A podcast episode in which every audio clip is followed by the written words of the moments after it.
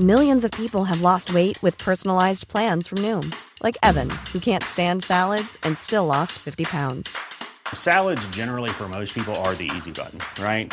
For me, that wasn't an option. I never really was a salad guy. That's just not who I am. But Noom worked for me. Get your personalized plan today at Noom.com. Real Noom user compensated to provide their story. In four weeks, the typical Noom user can expect to lose one to two pounds per week. Individual results may vary. Imagine the softest sheets you've ever felt. Now imagine them getting even softer over time. That's what you'll feel with Bowl and Branch's organic cotton sheets. In a recent customer survey, 96% replied that Bowl and Branch sheets get softer with every wash. Start getting your best night's sleep in these sheets that get softer and softer for years to come. Try their sheets with a 30-night guarantee. Plus, get 15% off your first order at bowlandbranch.com. Code BUTTERY. Exclusions apply. See site for details. Coming in from the cold looks back across three centuries of the beautiful game in England and contains references to social attitudes and language from the past that some listeners may find challenging. Once again, cutting back inside. But here's Raheem Sterling on the hat trick, slots it in beautifully. Goal number five. Heather Liverpool take it quickly in by Venison. Aldridge going up. Barnes is in there. And Barnes has equalised. A rare-headed goal for John Barnes. And here's Regis. They're caught square. This is a chance. Oh, he did it superbly. Almost went for Flowers. He didn't call loudly enough. Henry decided he had to take Ince. 2 0. Three defenders and a goalkeeper ahead of him. Oh, what a finish from Andy Cole! Taylor doggedly is trying to stay with Billy Bonds. Bonds a little cross. And Clyde Best to goal. This is the story of black male footballers in the English game. This is our sporting history. This is yours. I'm Jessica Crichton, and this is Coming In from the Cold, a story you can follow on Talksport and all your favourite podcast platforms. towards Memphis, bouncing around Mata to cut it back again, and Rashford has got the dream goal that he was looking for in his debut, and one he will never ever forget. Written in the stars. Last time on Coming In from the Cold, we learned about John Charles. No, not the Wales legend, but the first black man to pull on the white shirt of England. We heard about the highs and tragic lows of lead South African star Albert Johannesson. And we talked to England's first black star of the colour TV age, Clyde Best. On this episode, we'll tell you all about the men who proved that black players could hold their own anywhere on the pitch, anywhere in the land, and beyond. This is Coming In From the Cold. This is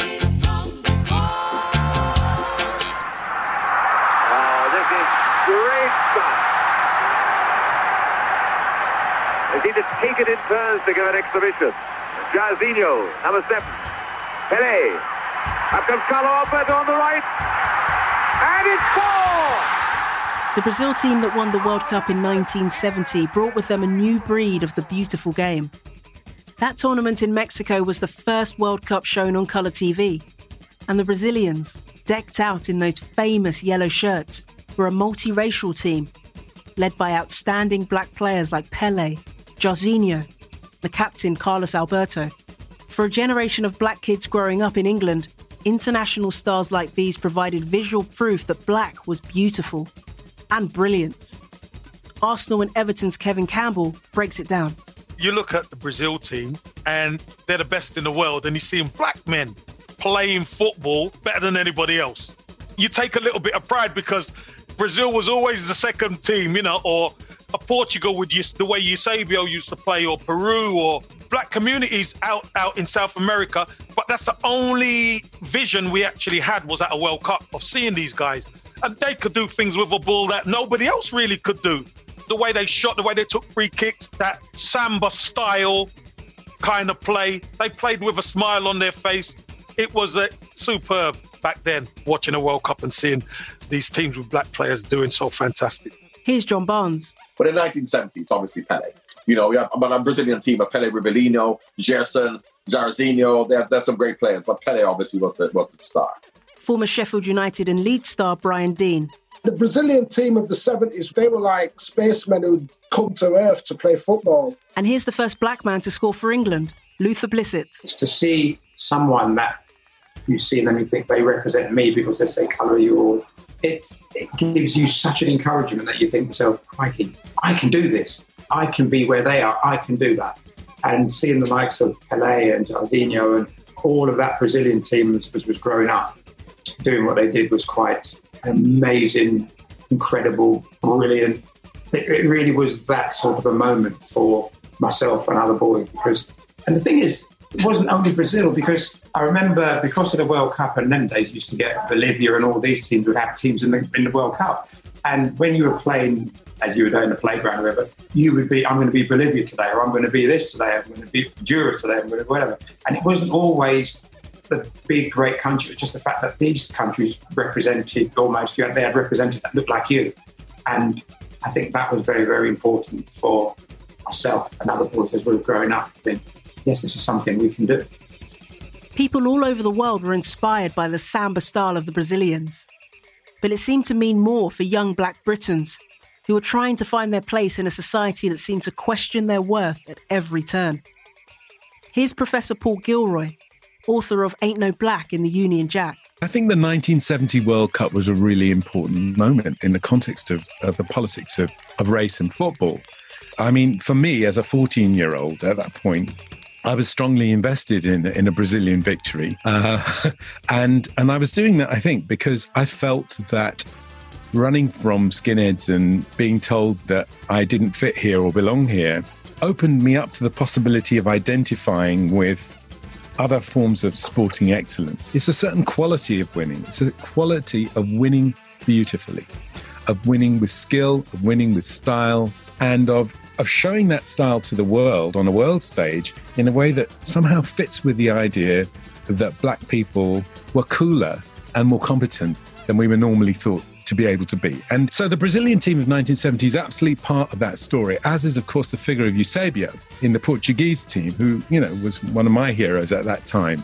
A, similarly kind of combative and skillful and a beautiful footballer to watch in, in that team. So I think there's a there's a, there is a romance there. There's a, an aesthetic appreciation of the game played at that very very high level by a group of exceptional athletes, you know, who are kind of mindful in the context of what's going on in Brazil too that their performance has a political dimension to it.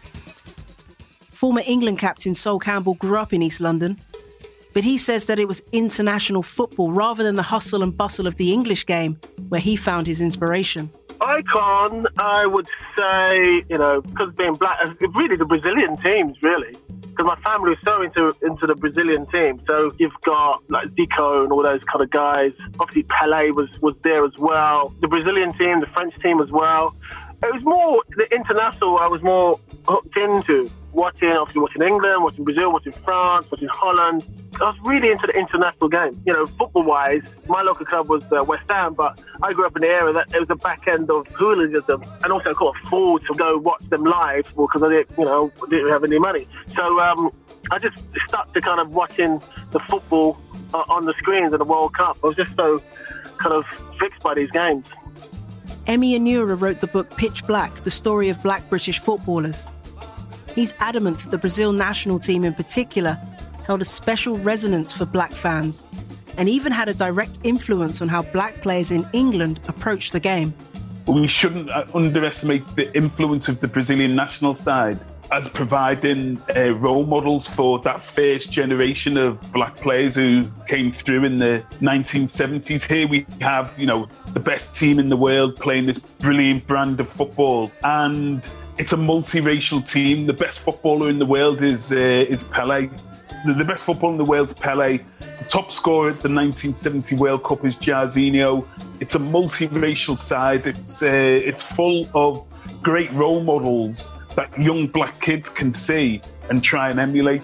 Pele was the greatest player of all the Brazilians, and one player he influenced was Clyde Best, a true black football pioneer for his time at West Ham who he joined in 1968. It goes back from guys like Pele and Eusebio.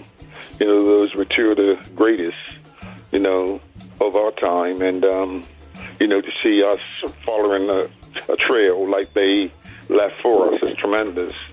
I mean, I know Pele personally, and um, I'll never forget we played against each other once in New York. We came over from England to Santos with West Ham, and Pele scored two, and I scored two. And he came up to me after the game. He said, "Clyde, I'm the king. You're the prince." Imagine Pele saying that to you. That that's the kind of thing that sticks with you your whole life, though, isn't it? That's incredible. Yeah, yeah, he was, uh, as I say, a good friend of mine. Um, and playing against him, it was a treat to watch him and play against him because, as I say, he was the master. You know, Yeah. people talk about Ronaldo and Messi, but I tell them, for me, Pele would always be the king mm. because to win World Cups like he won, you know, you had to be something special.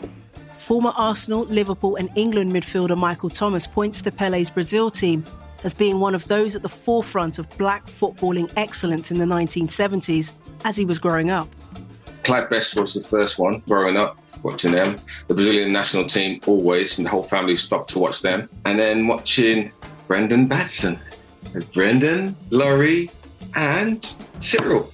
That was like blessing. I was watching them on telly tear teams apart. It was so good for us because the amount of racism we sort of like took in school and in the streets and on the pitch when we played. It's just great to see them sort of, you know, making a pathway for everybody else to go through next.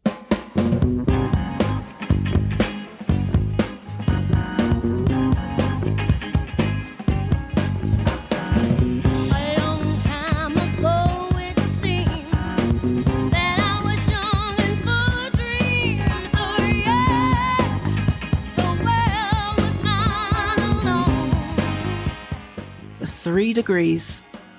That's the music you can hear right now.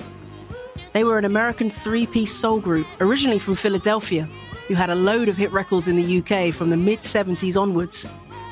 Just beautiful. But for English football fans, the Three Degrees meant something a whole lot different. That's a neat little header from Regis for Cunningham, and if he keeps his head, he'll score. Cunningham letting the ball beat Houston, and he's away again to show that pace and grace and control. Just a nicely weighted little pass for Ally Brown, who's turned inside Brian Greenhoff. On for Regis. Oh, what a goal! Here's Statham. Batson. Oh, splendid goal! The three degrees we're talking about are Cyril Regis, Laurie Cunningham, and Brendan Batson. One, two, three, Make it fun. Three brilliant black stars who took West Brom and English football to another level. With the iconic trio leading the way, the Midlands club finished third in the league, reached the FA Cup semi finals, and had an impressive UEFA Cup run in the late 1970s. And Brendan, Laurie, and Cyril would inspire a whole generation of young black kids to believe that they too could make it in the beautiful game. Here's Michael Thomas on what the three degrees meant to him. grace, purpose, and fight. Definitely. You know, Laurie was my man because from London, Laurie Cunningham, watching him play on the left wing was beautiful to watch. You know, you know, it's like a ballerina where he played.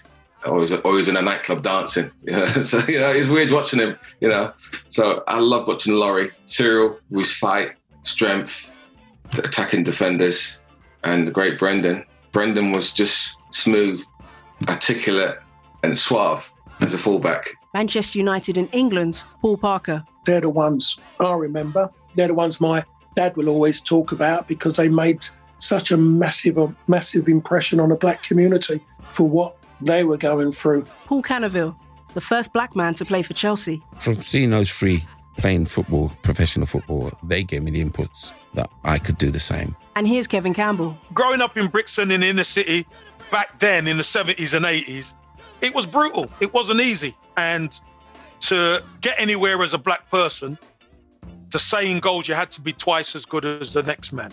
And whether that is actually true or not, you had to definitely be one and a half times because you were scrutinized, you were looked at differently than anybody else. And what I saw in that big Cyril Regis and Brendan and, and Laurie and, and those guys was an art form with a black spin on it, football with a black look. You know, that to me meant something. And it meant something in the inner cities. Whenever we play, you know, I want to be Cyril, I want to be uh, Brendan, I want to be Laurie. So, you know, as a black kid coming up, you could relate to these guys. That was the most important thing. People in the inner cities could relate to the black players that were playing. We knew it was difficult for them. We knew they suffered racism, etc., but they were ours, and we loved them.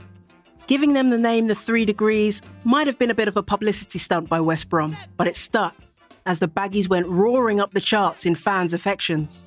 Brendan Batson had moved to the UK aged nine from Grenada in the Caribbean. A stylish fullback, Batson came through the ranks at Arsenal, becoming the Gunners' first ever black first team player in the early 70s, before heading to Cambridge United and leading them to the fourth division title in 1977. When Cambridge boss Ron Atkinson was offered the West Brom job, he took his skipper with him to the Hawthorns. Playing for my debut for West Brom against Birmingham City, easily forgettable game for me with my performance. But the dressing rooms were slightly high above the pitch, and running down the steps from the dressing room, I hit the grass and I slipped, and it's because I trod on a banana. And we went to grounds, and bananas being hurled at us was um, an everyday occurrence. Really, it's no big deal. We had to endure it, and that's what I say. I think I was a bit naive in thinking that because there were three of us on a regular basis on the pitch, we would be accepted just for being players. The good thing about that part of my career was that the West Brom fans were absolutely fantastic. Um, I mean, Laurie was a glorious player. Cyril was tremendous as well. So in a way, I think uh, as long as I could um, hold my own in that division, I think I was welcome in open arms with the West Brom supporters. And uh, I lived in the Midlands all my life from the time I left uh, Cambridge in 1978. Part of that is because I'm, I love the people in the Midlands. Sadly, two thirds of the three degrees are no longer with us. Laurie Cunningham died in a car crash in 1989 while playing in Spain, aged just 33, while Cyril Regis passed away in 2018, shortly before his 60th birthday. So we asked Brendan for the inside track on his two good friends. Cunningham was a silky, skillful winger, a man so light on his feet that it was said if he ran through snow, he'd leave no footprints. Born in North London in 1956, sport ran through his veins as the son of a former Jamaican jockey. Turned down by Arsenal as a youngster, he made his debut for Leyton Orient in 1974 and quickly became a club legend. A quiet introvert off the pitch, Cunningham was an extrovert on it. And according to Batson, Laurie's glorious, graceful playing style was heavily influenced by one of his other great loves dance. Laurie did ballet at school, I think, or you know, extracurricular activity and he was very balletic in his movement. I saw Laurie when he was about 15, 14, 15, playing for Leyton Orient, and he reminded me of matador. He, he was trapped on the touchline. He just he stood really still, and it'd be a flipping hulking fullback coming towards him, and one minute he's there, next minute he's gone. He was his acceleration was terrific. He took very little steps. I think that's to do with, with a, his ballet, did, doing a bit of ballet. He was explosive as well. From a standing start, he was like a, a Formula One car. From a standing start, he, he was on his way, and that's why he left a lot of people in his wake. Nobody talks about the game, the 5 3 game against Man United. You see him, people are trying to knock him down, but he's moving, he's swaying, and he's still going. These little foot, uh, footsteps of his, very graceful to watch. A terrific athlete. You know, he could do stuff. I mean, he's so stoppable. If I tried to do some of the things he did, I think I'd have dislocated my back and everything. But he was really, really very, very supple um, and a pleasure to watch. I was just glad I wasn't marking him. I never had to mark Laurie, and I was pleased I never had to mark him. Yeah. Laurie's success at Orient was marked by a statue in his honour close to the stadium. And when he moved to the Black Country in 1977, his career went into overdrive. Cyril and Brendan joined shortly after, and the three degrees were born. Sanjay Bhandari is chair of Kick It Out. He remembers Cunningham tearing it up during his childhood in the Midlands. Lots of people these days won't have seen Laurie Cunningham play and won't know what he was like. With the the best description I heard was like was uh, the comparison would be Alex Ferguson described Ryan Giggs when he first saw him as like watching a spaniel chasing a crisp packet in the wind over a, over a park, right? And his feet barely touch the ground. And and I think Arsene Wenger went to an event a couple of years ago where he described Thierry Henry and said he's such grace, he, his feet barely touch the ground. Looks like he skimmed the surface. But that was Laurie Cunningham.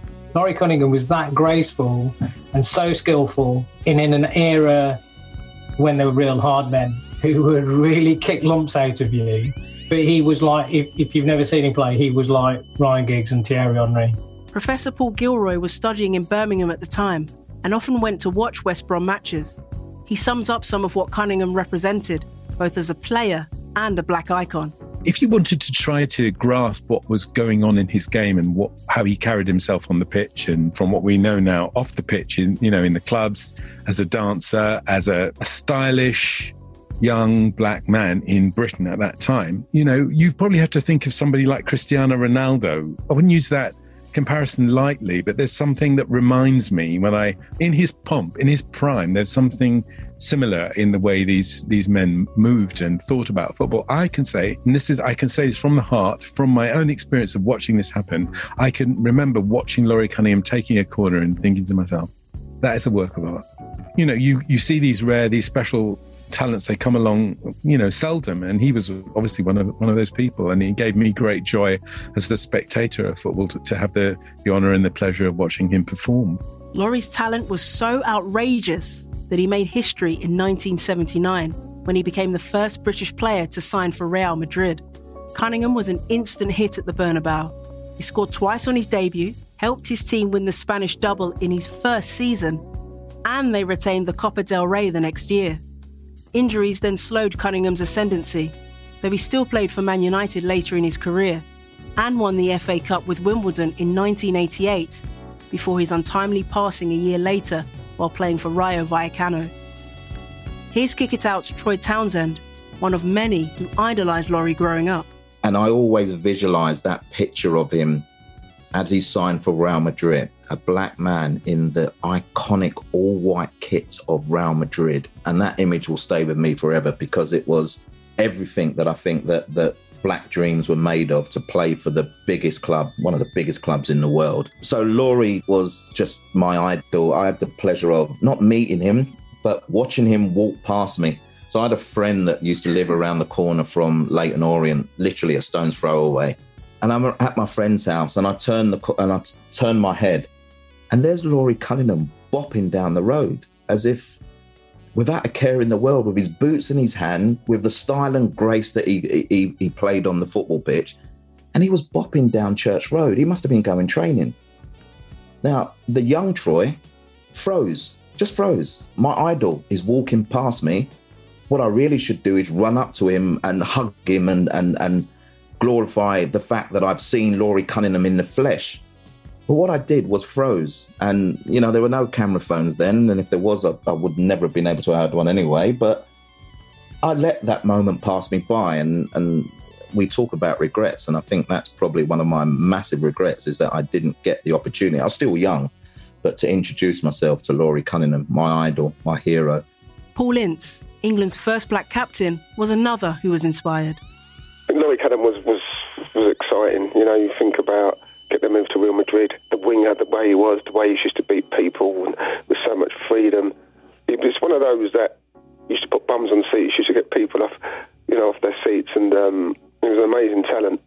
And I think with Cyril Regis, he was just like, he was like the godfather of black players, Cyril Regis to me. You know, he was big, powerful, great strength, great head of the ball, scored some great goals, and luckily I got to meet him a few times, and what a lovely, what a lovely man.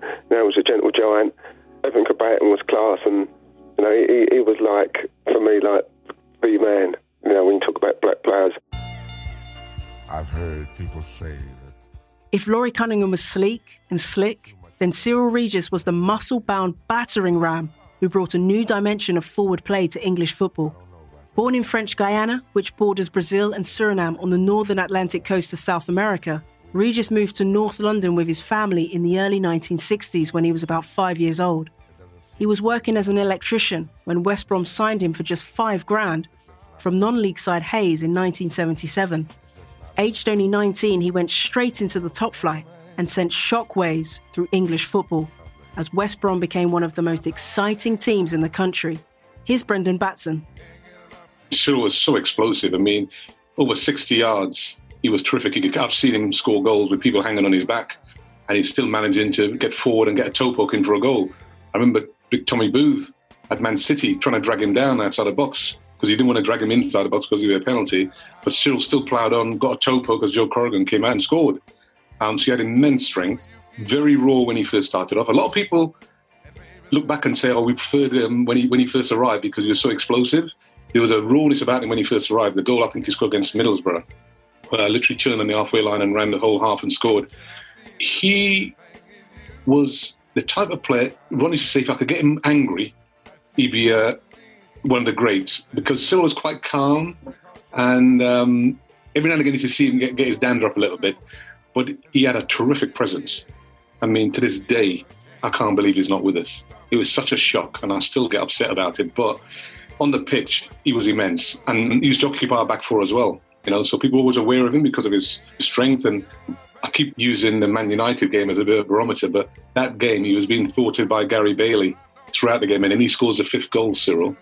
And he's got a pose which I think, uh, with his arms aloft, you know, I used to say Cyril used to like wearing shirts two sizes too small, so that it would accentuate his muscles. He's got his, but he, he backs away from. He almost does a forward um, a roll as he knocks the ball in.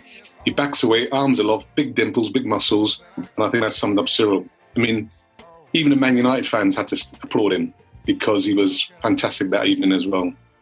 Andy Cole, currently the third highest goal scorer in Premier League history, is quick with his answer on who his biggest influence was. Cyril Regis for me is um he was my pioneer because I, I always said people when it comes to Cyril, just the way he used to deal with things, the way he used to deal with people.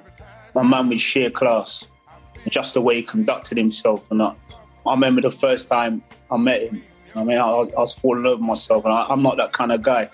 You know, to know that he was Jason Roberts' his uncle, and then Jason's telling me that I was his idol growing up. Those kind of things are crazy, but for me personally, just to meet Cyril and just have the time to speak to me before he passed, you know, yeah, he's a lovely fellow. He was. Brian Deane, who scored the first ever Premier League goal, was also an admirer of the powerful striker. Had a few idols. I think the biggest one was um, Cyril Regis because I wanted to be a, a centre forward.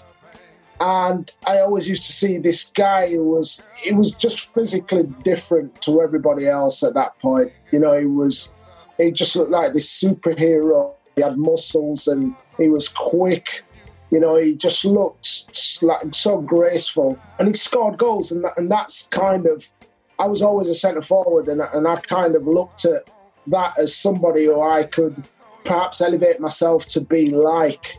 So he was probably him, my brother. There were others, but probably Cyril Regis and what he looked like. I realised that I had the same potential attributes as him.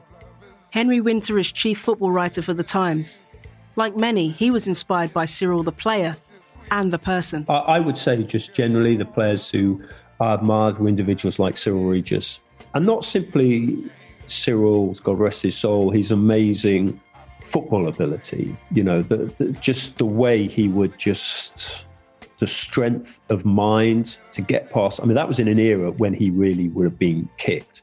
So the strength of character, the strength of mind, the strength of body, the skill that you know, the, just the belief that he knew that he'd worked on his touch and he could crash in a shot from sort of 25 yards. Him, and then having got to know him a little bit afterwards, just the just the sheer grace of the man.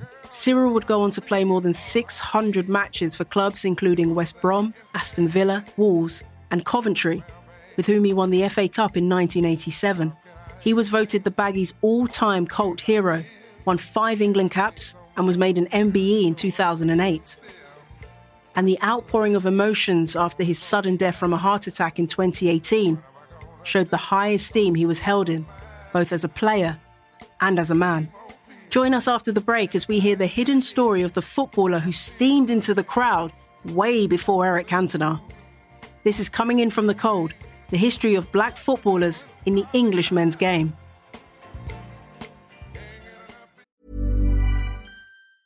Hey, folks, I'm Marc Maron from the WTF Podcast, and this episode is brought to you by Kleenex Ultra Soft Tissues, your ally to help tackle your allergy symptoms this season. I love the change of seasons, but nobody loves pollen and all those other things floating in the air that make you sneeze during this nice weather. Kleenex Ultra Soft Tissues are hypoallergenic and allergist approved, so fight back against watery eyes and runny noses without worrying about irritating your skin. For this allergy season, grab Kleenex and face allergies head on. Millions of people have lost weight with personalized plans from Noom, like Evan, who can't stand salads and still lost 50 pounds. Salads, generally, for most people, are the easy button, right? For me, that wasn't an option. I never really was a salad guy. That's just not who I am. But Noom worked for me. Get your personalized plan today at Noom.com. Real Noom user compensated to provide their story. In four weeks, the typical Noom user can expect to lose one to two pounds per week. Individual results may vary. Nice. Yeah.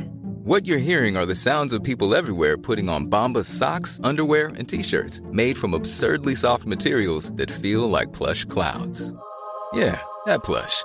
And the best part? For every item you purchase, Bombas donates another to someone facing homelessness. Bombas. Big comfort for everyone. Go to bombas.com slash ACAST and use code ACAST for 20% off your first purchase. That's bombas.com slash ACAST. Code ACAST. Welcome back to Coming In from the Cold. The three degrees brought a sea change in English football's relationship with black footballers. No longer viewed as exotic rarities who might garnish a game here and there with a few tricks. Black players were proving their talent up and down the country and becoming stars along the way. But the higher they climbed, the more of a target they became for racist fans. They had pressure heaped on them that their white teammates never had to cope with. I asked Brendan Batson about how his generation of pioneering black footballers coped with this. I don't think I felt that as a weight. I just felt it was something that we had to endure. Every day, you know, football became my profession. But on, an, on a day-to-day basis, you mentioned before, it was something that we had to live with. You know, just because you became a professional footballer didn't change your status in the eyes of many people in, in England. You were just another black person.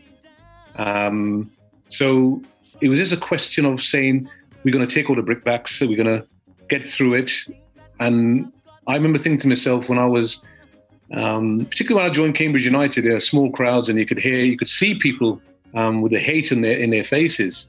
And I just thought, well, you can do what you want, but I'll be here next week, next month, and next year.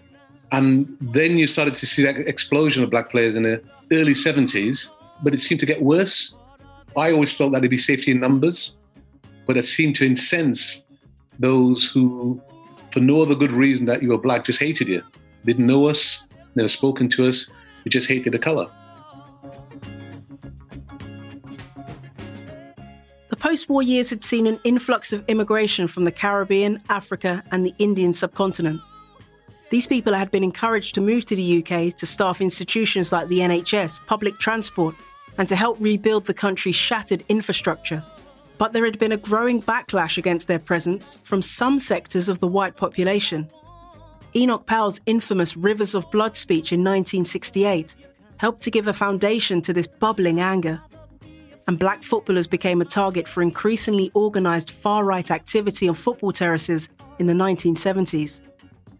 I asked writer and football fan Emy Onuora about the political and cultural reality of the times. You have to kind of put it into the context of the times. What was also going on at the time was there was a lot of kind of what I'd describe as very casual, overt casual racism. So, alongside the development of kind of a far right politics. So, on one hand, within popular culture, you had program, television programs like Love Thy Neighbor and Till Death Us Do Part, which used overtly racist terminology in a way that was that it was never challenged. It was done for laughs or never seen as um, a particularly uh, insidious or bad thing. So that was part of the climate.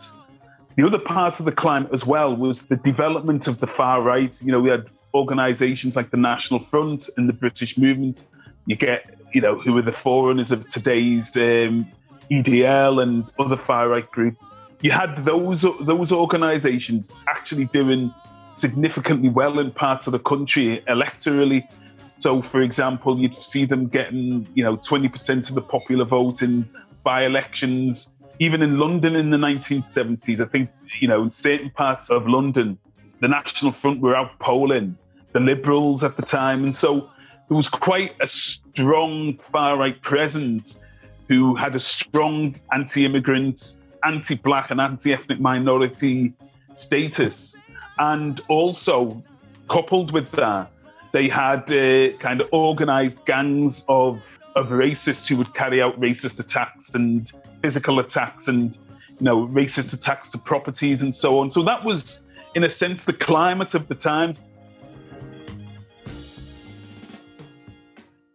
Brendan Batson says the racism black footballers experienced on the pitch was merely an extension of what black people faced on a day to day basis. In everyday life, as a black lad growing up in England, I and all of us of that era were being subjected to racial abuse on a regular basis. It just carried on when I was on the football field. So when people asked me about what it was like to be abused on a professional football, it was nothing new. Mm. All that changed was the volume. So um, for the time I landed in England as a nine-year-old, I knew I was a minority. Writer and academic Professor Paul Gilroy explains why the far right became so prevalent in and around football grounds. There was a significant layer of far right organizing politically in this country, and it a lot of its energy came from an absolute out and out racist demand that we had to get blacks out of the country. And it fits in a way with this ain't no black in the Union Jack kind of attitude because it said it, not not just that you should be kept out of the country because you didn't belong here, but that once you were here, you had to get out. You know, your face didn't fit. We didn't want you here. You'd been dumped on us in a kind of invasion. In an invasion. So the answer to what's the answer to invasion? You fight off the invader. Uh, I mean, I don't know how much the neo-fascists and the ultra-nationalists who who who made who are still doing this, I suppose, today, although they're not able to recruit around football in the same way that they were in the 70s. Because in the 70s, you know, large groups of people, you know, generally poor or working class men would go to the football, and very different these days, so many decades later, and they'd be congregated there, and the fascists would come there and they would sell papers and they would recruit, and they wouldn't just sell their newspapers, they would communicate their ideas. So, in a way, I, I think we could say that the, the rituals around football, the spaces of football, uh, sporting entertainment become a kind of arena, a platform for them to win support, to normalize a kind of racist mindset, a racist white supremacist mentality in the ground and outside it. Oliver Holt is chief sports writer at the Mail on Sunday. He remembers going to games in his teens when overt mass racism from crowds was essentially an accepted part of the sport. The scary thing about it is, I don't think people saw it as a problem. I don't think most white people saw it as a problem. I don't think, you know, I, again, I feel ashamed of it now, but I, I didn't, it didn't, it didn't, when I was a, a, a young teenager, so a 13 year old, it was it, that kind of abuse was kind of the norm. And I didn't, I didn't, I'm not saying I joined in with it, but I, I, I, it almost was like it was like background noise, and and it was just the way it was the way things were. I mean, obviously, I could never stand in their shoes, but I suspect that the weight that they carried was a heavy, heavy burden, purely because they weren't getting any support. I I don't imagine from from the white community, from the majority white community, this abuse was happening, and it was as if it wasn't happening. There was no dismay about it, I don't think, as far as I can recall. It was just part of the cultural scenery and it was accepted and it was allowed, in my recollection anyway. Obviously, I wasn't a journalist then. In my recollection, it was allowed to go unchallenged. Brendan Batson remembers too how the media largely ignored the abuse he and other black players received. Go back to the Man United game. That's the first time we heard a comment, I think it was Gerald Sinstadt, made the comment the abuse of the black players is disgraceful. I remember speaking to, I won't name him, but I remember speaking to one of the commentators saying, How come you never mention the abuse we get in You Can Hear Monkey Chants? So when Gerald Sinstadt came out and said it, I was so pleased, at least acknowledged, but nobody else seemed to do it. And it wasn't something, you hear it now. You, when it comes through in the sound, I think they acknowledge it now more so. But during my time, and for many years later, it never did. While the vast majority of players had no choice but to get on with things in the ugliest of circumstances, there was a time when one black footballer had had enough. Long before Eric Cantona's notorious kung fu kick at Crystal Palace, he waded into the crowd to deliver some justice of his own on a racist supporter. It was just rubbed out of the annals of history. It was it was in the paper um, when Cantona did it. There was a an article that said, "Talk about Cantona. George Berry did it first. But it's not something I'm proud of. But I'm glad I stood up for my, for my principles. George Berry was a defender for Wolves, and he formed the first all black central defensive partnership in the top flight with Bob Hazell in the late 1970s. The child of a Jamaican serviceman father and Welsh mother, George was born in Germany and grew up in Blackpool. He would become Wales's second black international after Eddie Parris in the early 1930s. Now, if you're of a certain age, you might remember that Berry sported the freshest afro in English football. At the time, Shaft was on the telly and the Jackson Five and all that sort of stuff, and they had their afros. And I thought, I can just grow an afro.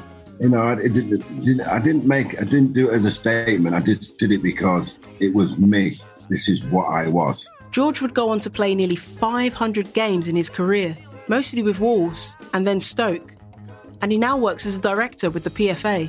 Looking back on the day that he attacked a fan, Berry remembers that it came at full time after he played poorly and gave away an injury time goal as Wolves crashed out of the League Cup, a trophy they had won the season before. So I wasn't in the best frame of mind at the time going off the pitch.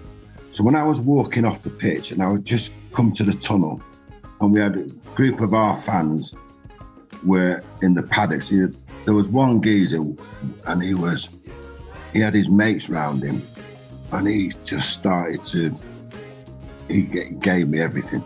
Yeah, you disgrace, you black this and coon that and you know, get you know, get back to your own country and all that, you're a disgrace. Anyway, so I, I carried on walking up the tunnel. Then something just clicked and said, you know something?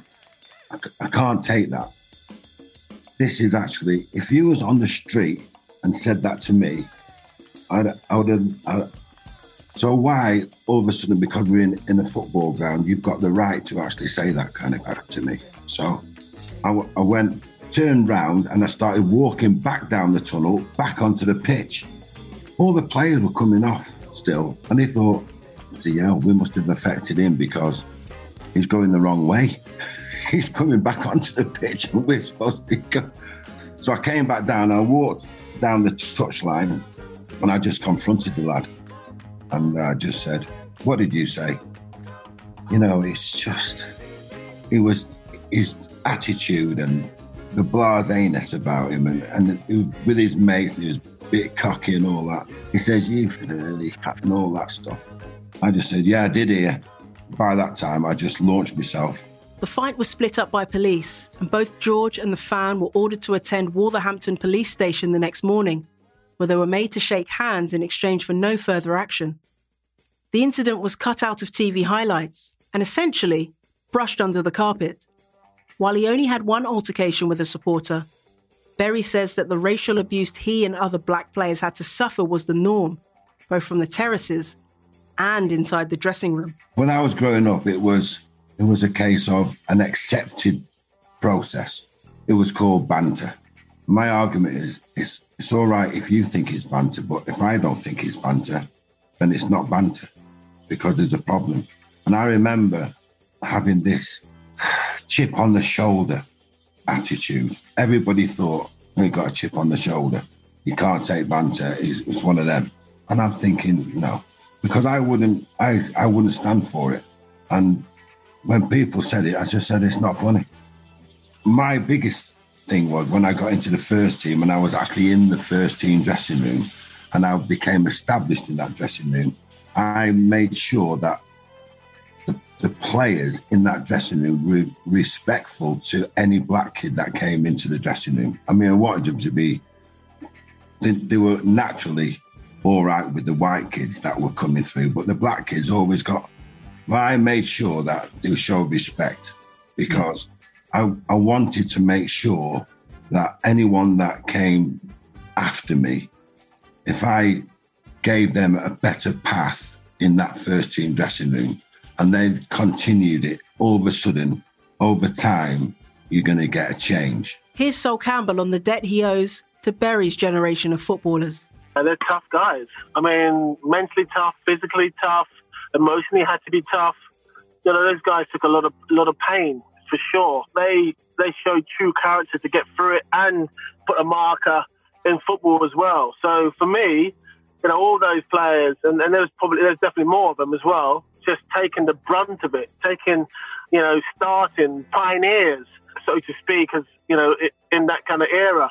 There were kind of, you know, things they had to deal with from the crowds and from other players and, you know, even from their own teammates and as well. It, for them to, you know, turn the other cheek on a number of times. And then uh, they had to deal with it, you know, uh, on the street, walking down the street where, where they were living and things like that. They had to deal with that as well. So it was, wasn't only just football, it was, it was life. It still happens, but it happens in a different way now. But back then it was blatant. It was in your face, really in your face, you know? There were some things that were shocking, even by the standards of the day, such as when Cyril Regis was sent a bullet in the post after being called up for England, with a letter promising that there would be another one aimed at him if he stepped onto the pitch for the Three Lions. Brendan Batson says his friend didn't speak much about the incident. The general feeling was these are absolute lunatics who want to do this. It's interesting. If that happened now, you'd be immediately going to the police. There was a there's a general feeling that these were just people who were hiding, let's say, behind a cloak of anonymity. They had, they had to write a letter. Now it's done on social media. I asked Viv Anderson, the first black man to play for the full English side, who was in the national squad at the time, how players like him dealt with those kinds of extraordinary pressures.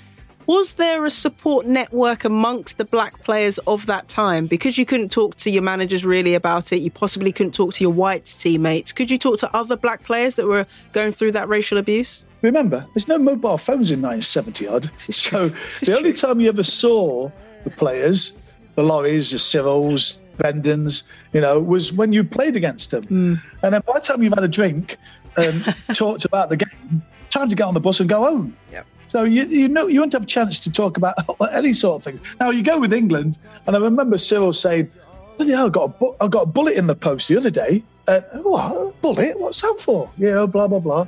Uh, and and and and it was like that was a co- that was a conversation. It lasted about a minute, and that was it. We were on to training or what we were doing next. You know, so there wasn't any communications. Well, when I was playing early on, especially not. It was when you played against them, we'd have a chat in the bar, and they they'd go back on the bus, and or we'd go back on the bus, uh, and that was it really. There was one occasion when the black professionals of the era did come together and support each other. In 1979, West Brom were looking for an idea for a testimonial for the long serving Len Cantello, and somebody happened on an idea. How about a blacks versus whites match? And so, that's what they did. Here's Brendan Batson. Everybody thought it was a great idea. And we were struggling to get 10, uh, a whole team of black players at that time. When they heard about it, lads were, black lads were just turning up. And Ron wanted to manage the black team. He said, I'm not managing the West Brom, I'm managing the black team, I'm not managing uh, Lenny's team. And it was great. Lads were just turning up. George Berry was also part of the team that night. We never ever thought at the time that we would we were making history or anything like that. We just thought you're going to struggle to get a black team. You know what I mean? Because there wasn't many of us playing in the football league. So all of a sudden to get the team, and it was half a novelty, uh, but it was playing at West Brom, so we knew that it would, we've got Handsworth just around the corner. It would be it would be fantastic, and why not? And we knew that we were going to win. It was one of those where the West Brom fans obviously came for Len Cantello. The majority of the black black fans around Handsworth would have been West Brom fans or Birmingham fans anyway. It was just those same fans, but split because of colour. You can never do it again, ever. In this climate now, we'd never be able to do it. The Black 11 did indeed win 3 2. As well as George, Brendan, Cyril, and Laurie, other black players of the time like Garth Crooks and Bob Hazell turned out, while Remi Moses, who became West Brom's fourth black star of the era, also played. A young Professor Paul Gilroy was one of the black fans at the match. at the time when it was announced there was going to be a black against whites game at the Hawthorns for Len Cantello's testimonial, it was a, quite a shocking thing. And there was a lot of kind of controversy about it. But I thought to myself, actually, I, I didn't recoil from it. I must say, I just thought, well, that's going to be great. That's going to be absolutely great. I'm really excited to see this. And I went down there to Hawthorns and there were a lot of black people in the ground that, that, that day. And, and I think obviously, I don't know what was going on in the dressing room, but it was clear from my, my, my position watching the game that they had to win. and that them winning was also a, a sort of gesture. It was a gesture which meant something to all the people locally, not just from Handsworth, you know, but from the, the larger area of the, you know, West Midlands conurbation, the people that come from Wolverhampton and other places that, where there were big black settlements, from Smethwick even, you know, the constituency of Enoch Powell. So for some, for a long time, that was the kind of ground zero of British race politics. That was the place. So, so the idea that in that arena, that that sort of process of skillful, intelligent athletic activity could be performed in that way. That that was a big that was a big symbol and it was a, a very memorable memorable evening for me. Here's brendan batson. But it was a real bit of fun. The ground was heaving with black people. It was really fantastic. I think we'd heard one or two there's suggestions that people were saying it's going to be divisive it's going to be this we never thought about that. It was another game of football with a slightly different edge to it great fun. We're in the dressing rooms and always saying, this is a testimonial on that. We all went, we've got to beat them. We've got to win. As a one I think it was 3 2. I think it finished up. Very entertaining. It was fantastic evening.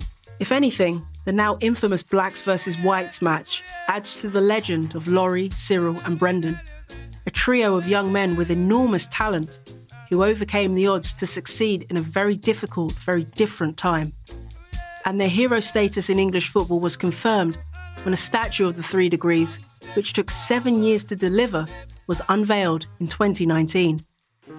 While Brendan has mixed emotions for the two friends he's lost, he recognises the symbolism of the monument that stands in West Brom's town centre. It's very humbling to think that people think we're worthy enough to have a flipping statue. Normally you're dead before you get a statue, but you know, for um, to to think that we'd made such an impact so it's very humbling, but very proud. Despite all they faced, black players were becoming an increasing force in English football. And they were getting the recognition their talent deserved. From the three degrees to Garth Crooks moving to Spurs and Vince Hilaire smashing it at Crystal Palace. Black players were on the rise in the 1970s. With all these great players showcasing their skills in the First Division, there was yet to be a black player representing England at the highest level, the senior men's team. Surely this had to happen sooner rather than later. That would all be changed by a young man who was born in Clifton, in Nottingham, under the tutelage of a man many thought should have been England manager, Brian Clough. Join us next time on Coming In From the Cold. Coming In From the Cold is an unedited production for the Wireless Group and supported by the Audio Content Fund. Hear the rest of this series on Talksport or subscribe to Coming In From the Cold on your favourite podcast app and smart speaker.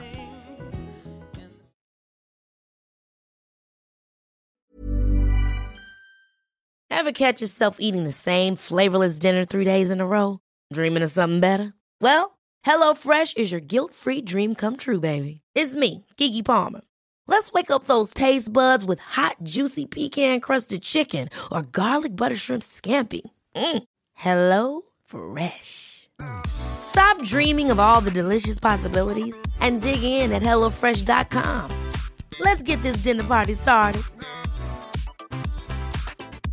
Hey, folks, I'm Marc Maron from the WTF Podcast, and this episode is brought to you by Kleenex Ultra Soft Tissues your ally to help tackle your allergy symptoms this season. I love the change of seasons, but nobody loves pollen and all those other things floating in the air that make you sneeze during this nice weather. Kleenex Ultra Soft tissues are hypoallergenic and allergist approved. So fight back against watery eyes and runny noses without worrying about irritating your skin. For this allergy season, grab Kleenex and face allergies head on.